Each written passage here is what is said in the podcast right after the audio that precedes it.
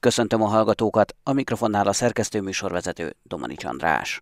Sikeres volt az első magyarországi 9000 méteres csúcsmagasságú kutatórakéta felbocsátás, mondta el a Budapesti Műszaki és Gazdaságtudományi Egyetem Aerospace Team vezetője. Kalapos Mihály kérdezte Ijés Andrást. Szuperszonikus kutatórakétákból került már az elmúlt években felbocsátása néhány, már általunk is 2020-ban néhány kilométer magasra.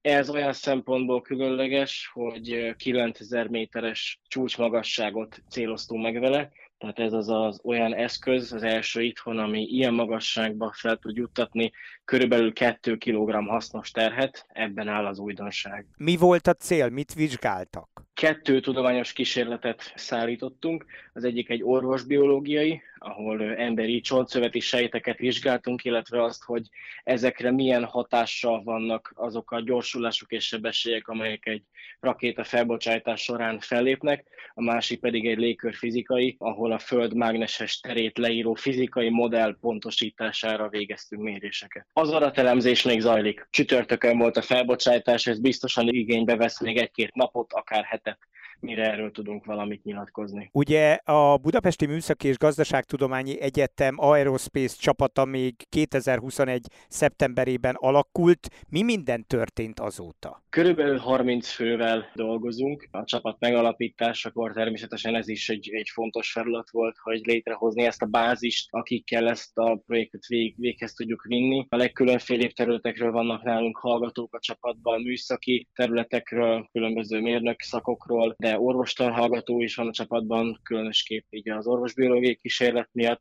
fizikus, csillagász, és egyébként gazdaságtudományi területről is vannak csapattagok. 30 fővel, tehát nagyjából 16 ezer munkaórát fektettünk a projektbe. A tervezéstől a gyártáson át, tesztelésig minden feladat nálunk volt, és így jutottunk el idáig, hogy van egy kész eszközünk. Kijelenthetjük, hogy ez egy sikeres projekt volt, ugye? Igen, sikeres volt a felbocsátás, rádiós szempontból is, elektronikai szempontból is minden tökéletesen működött, mechanikai probléma lépett fel repülés közben, itt még vizsgáljuk, hogy pontosan mi okozhatta ezt, de azt gondoljuk, hogy ettől függetlenül, vagy hát ezzel együtt is sikeres volt maga az indítás és a projekt. Természetesen, amit pedig tanulunk, ott levonjuk a megfelelő konzekvenciákat, javítjuk, azokat, amelyek kevésbé jól működtek, és így megyünk tovább a következő projektekre, következő rakétákra, eszközökre. Fontos még az, hogy köszönetet mondunk minden támogatónknak, 60-70 különböző szervezet, cég, kutatóintézet, egyetemi szereplő volt szükséges ahhoz, hogy ez a projekt így összeálljon, és örülünk neki, hogy egy ilyen széles körű összefogás jött itt létre. Sigma, a holnap világa. A koronavírussal a jövőben is együtt kell élnünk, ugyanakkor az Omikron most terjedő alvariánsai csak enyhébb tüneteket okoznak, mondta Jakab Ferenc, a Pécsi Tudományegyetem virológusa. A professzor szerint az oltási stratégia kidolgozására még várni kell, de egy szezonális ismétlőoltás a súlyos lefolyású fertőzések elkerülésére hasznos lehet. Imre Júlia interjúja.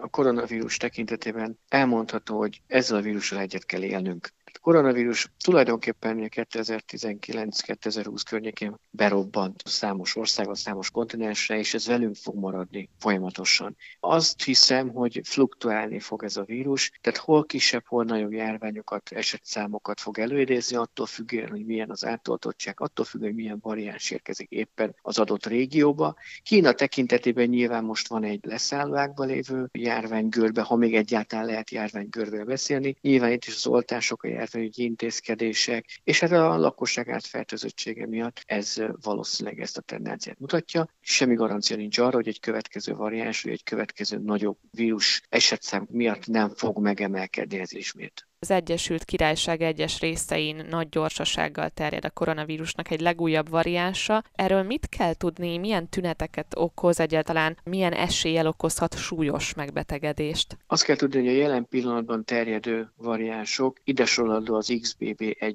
BA5-ös is, ami ugye az Egyesült Államokban volt nagyon felfutó tendenciát mutatott, és nyilván be fog cirkulálni számos országba, és Európába is számos országba fog megjelenni a közeljövőben. Ezek és a jelenleg futó variánsok kivétel nélkül az Omikron különböző alvariáns, így lehet mondani. És ennek mentén az általuk okozott klinikai tünet is még az Omikronhoz hasonló, vagy az Omikron variánsnak megfelelő enyhébb tüneteket eredményezi. Tehát azt jelenti, hogy ilyen nátha, torokfájással, enyhe megfázással, esetleg egy influenzához hasonló tünetekkel ez átvészelhető.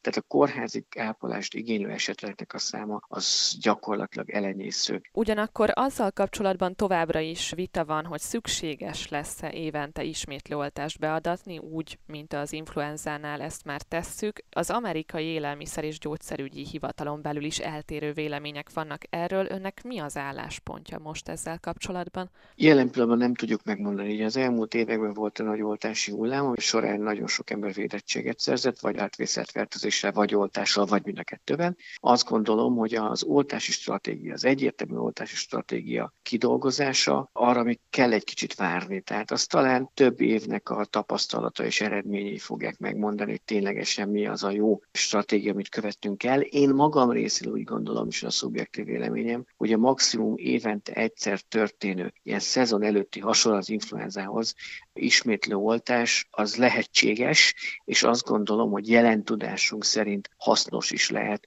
a súlyos lefolyású fertőzések elkerülésére, de nagyon sok mindentől függ ez. Még egyszer mondom, függ a lakosság átfertőzöttségétől, függ az éppen aktuálisan cirkuláló variástól és az által okozott klinikai súlyosságtól. Ezt előre most nem lehet megmondani. Nyilvánvalóan egy hosszabb, rövidebb időszak az, ami kialakul, hogy az oltási stratégiát hogyan alakítsuk. Sigma, a holnap világa. Sokaknak van véleménye az önvezető autókról, annak ellenére, hogy nem sokan ültek ilyenben, derül ki a Szegedi Tudományegyetem vizsgálatából. Kovács Péter, a Szegedi Tudományegyetem docense, a Magyar Tudományos Akadémia Statisztikai és Jövőkutatási Tudományos Bizottság Statisztikai Tudományos Albizottságának elnöke, az MTA Tudomány ünnepén elhangzott előadásának szerkesztett változatát hallják. Szegeden az egyetemen a gazdaságtudományi kar vezetésével, illetve Lugovics Miklós kollégám vezetésével létrejött egy kutatócsoport, amely az önvezető autóknak a társadalmi elfogadását próbálja vizsgálni. Ebben a kutatócsoport csoportban nem csak közgazdászok vannak, hanem pszichológusok is vannak. Vannak olyan vizsgálataink, amiben kérdőív segítségével vizsgáljuk a lakosságot, vannak olyan vizsgálataink, ahol, ahol önkormányzatoknak, illetve településeknek a felkészültségét vizsgáljuk, illetve vannak olyan vizsgálataink, ahol zárt tesztpályán, valós élményben kipróbálhatják emberek az önvezető autókat, és a kérdőíves vizsgálatokat különböző pszichológiai mérőeszközök segítségével mért eredményekkel társítjuk, illetve ezeknek a, a hozzáadott információit próbáljuk kinyerni.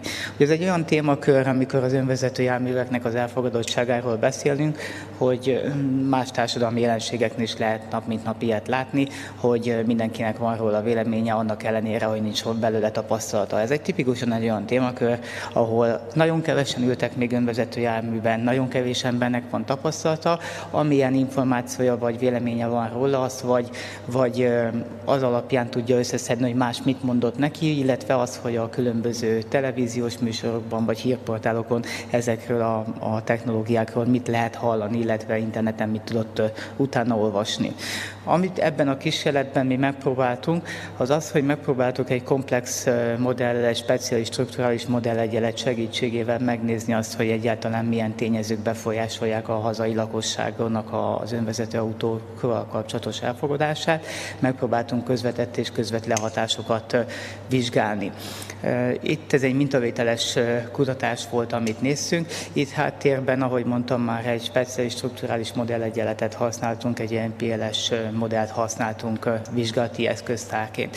Ahhoz, hogy el tudjunk indulni, természetesen nagyon sok szakirodalmat áttekintettünk, illetve azt is megnéztük, hogy egyáltalán máshol mit lehet tapasztalni, hogy milyen tényezők befolyásolhatják az önvezető járműveknek az elfogadottságát. Tehát nagyon sok kutatásban megjelenik a várható előnyök, tehát hogy egyáltalán ki milyen pozitívumot lát az önvezető autókkal kapcsolatban, ki milyen negatívumot lát az önvezető autókkal kapcsolatban, megjelenik az informáltság, megjelennek a szokások, elég arra gondolni, hogy egy önvezető jármű esetében mm, az én vezetési szabadságom az sérül, tehát gyakorlatilag elkezdem a vezetést, és például, hogyha ez most nyilván nem statisztikailag releváns, amit most mondok, de nekem például fontos a vezetési élménye, tehát én nem fogom átengedni a vezetést egy, egy, egy gépnek, hanem én szeretném az autót uralni az úton. Tehát nagyon sok tényező megjelenik, illetve ami is speciális még, hogy természetesen, hogyha ezt Közép- és Kelet-Európában kezdjük el vizsgálni a tervbe, ahol speciális társadalmi gazdasági környezet van, így még inkább meg lehet vizsgálni azt, hogy milyen eltérő eredmények, milyen eltérő faktorok mutatkoznak meg ezen témaköröknek, az, vagy illetve az önvezető járműveknek az elfogadottságában. Keretmodellként mi a, a technológiai elfogadási modellek közül egy UTAUT 2 nevű modellből indultunk ki, aminek ugye célváltozóban megjelenik a, a technológiának a használata, illetve a használati szándék. Itt nyilván ebben a vizsgálatban, ahogy említettem már, mi a használati szándékot, illetve az elfogadottságot próbáljuk meg előrejelezni, viszont itt a, a, az ok oldalon megjelenik egyáltalán a várható teljesítmény, tehát a várható előnyök, várható hátrányok, megjelennek a várható erőfeszítések, tehát hogy én mennyire vagyok például technológia használó, mennyire vagyok erre felkészült, megjelenik a társadalmi elfogadás, megjelenik a, a hedonista motiváció, tehát egyáltalán mi az élvezeti értéke annak, hogy én egy ilyen járművet vagy egy ilyen eszközt használni fogok, megjelenik az árérték arány például. És ezt próbáltuk mi letérképezni egy saját modellben, egy PLS modellt próbáltunk meg felépíteni. Az adatbázis az egy 2019-es adatbázis, 18 év feletti lakosságot vizsgáltuk. Ugye ez az adatbázis úgy került hozzánk, ezt a Győri Egyetem rendelte meg egy EFOP projekt keretében az AVEC intézettől. Ez egy ezer fős reprezentatív minta, és egy együttműködés keretében mi megkaptuk ezt az adatbázist, és ezen adatbázison próbáltuk a mi modellünket felépíteni.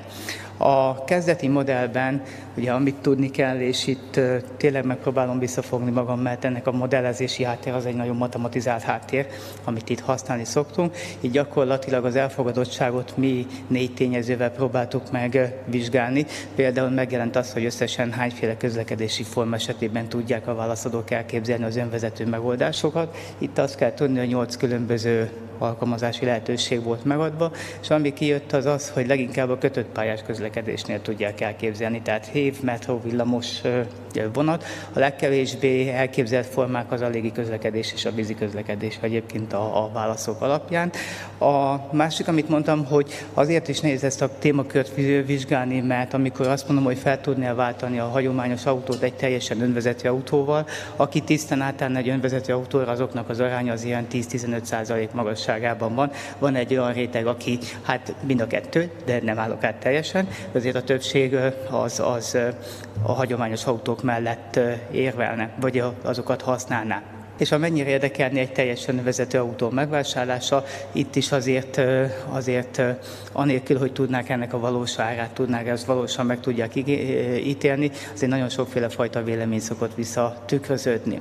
És amit még még eh, nagyon fontos tudni, hogy nagyjából ugye a válaszadóknak a 30% az inkább pozitívan áll az önvezető autókhoz, 30% negatívan áll inkább, és a 40% semleges réteg van. Ez azért ez az ármas arányszám azért nagyon egyenletesnek tűnik, úgyhogy ez valószínűleg abból is fakadhat, hogy nagyon nem tudják, hogy mit gondoljanak az önvezető autókról, tehát hogy ez is benne lehet a, a pakliban.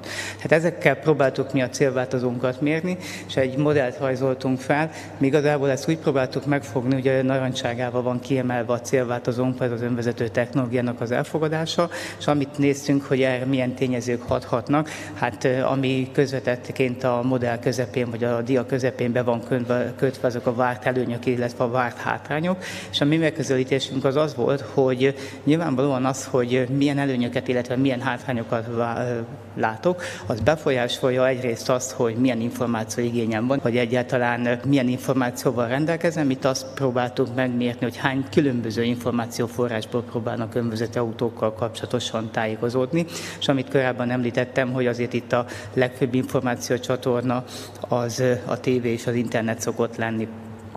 Az, hogy milyen előnyöket és hátrányokat látunk, az is befolyásolhatja azt, hogy egyáltalán milyen vezető támogató eszközöket ismerünk, egyáltalán mi a, van-e valamivel gyakorlati tapasztalatunk, vagy valamit hallottunk-e, mert ezt, ezt valamit már tudunk, akkor könnyebben, valószínűleg könnyebben meg tudjuk ítélni az önvezető technológiákkal kapcsolatosan, hogy ott inkább az előnyöket vagy a hátrányokat látjuk.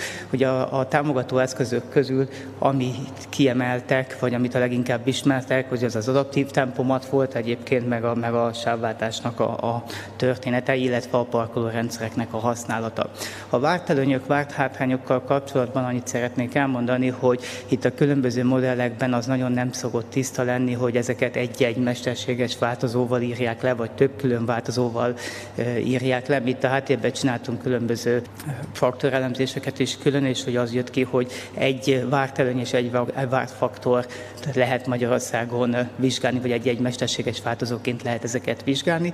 Egyébként a várt előnyöknél leginkább, amit vár a várakozás, a legnagyobb előnyök azok a, az, hogy a, azok, akik nem tudnak, vagy, vagy saját erekből nem tudnak autót vezetni, mozgássérültek például, vagy bármilyen más, más fogyatékkal rendelkezők például, hogy nekik is lehetőségük nyílik ezáltal a technológiának a használatára, ami várt előny még, hogy az utazási időt azt hasznosan el lehet tölteni, lehet olvasni, vagy lehet mással foglalkozni.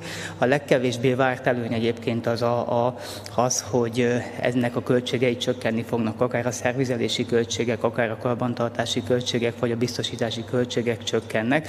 A várató hátrányok közül pedig a legnagyobb hátrány az elsősorban ahhoz kötődik, hogy Hát adatbiztonsági kérdésekhez, illetve az autó különböző szituációkban ugyanúgy reagál-e vagy sem, mennyire lehet feltörni egy ilyen rendszert, vagy más kívülre át tudja venni az irányítást az autón fölött, tehát a legnagyobb kockázatok inkább ebben rejlenek, vagy ezt várják. És amit még hozzátettünk, az három különböző tényezővel fogtuk meg. Ez az, hogy egyáltalán maga a személy, akit vizsgálunk, az mennyire technológia elfogadó, vagy egyáltalán mennyire lelkesedik az új technológiák iránt. Lelkesedik az iránt, hogy hogy akár most online is lehet ezt a konferenciát követni, az online oktatás, a távgyógyászat, vagy a távegész, vagy, a, vagy az online egészségügyel kapcsolatban. Megnéztük azt is, hogy egyáltalán otthon milyen technológiát használnak, illetve hogy milyen technológiákat ismernek. Ez volt a kezdeti modellünk, amit próbáltunk vizsgálni, vagy amit próbáltunk leírni, és gyakorlatilag, amikor ilyen modellt építünk, akkor modelldiagnosztikai szempontból három dolgot kell nézni.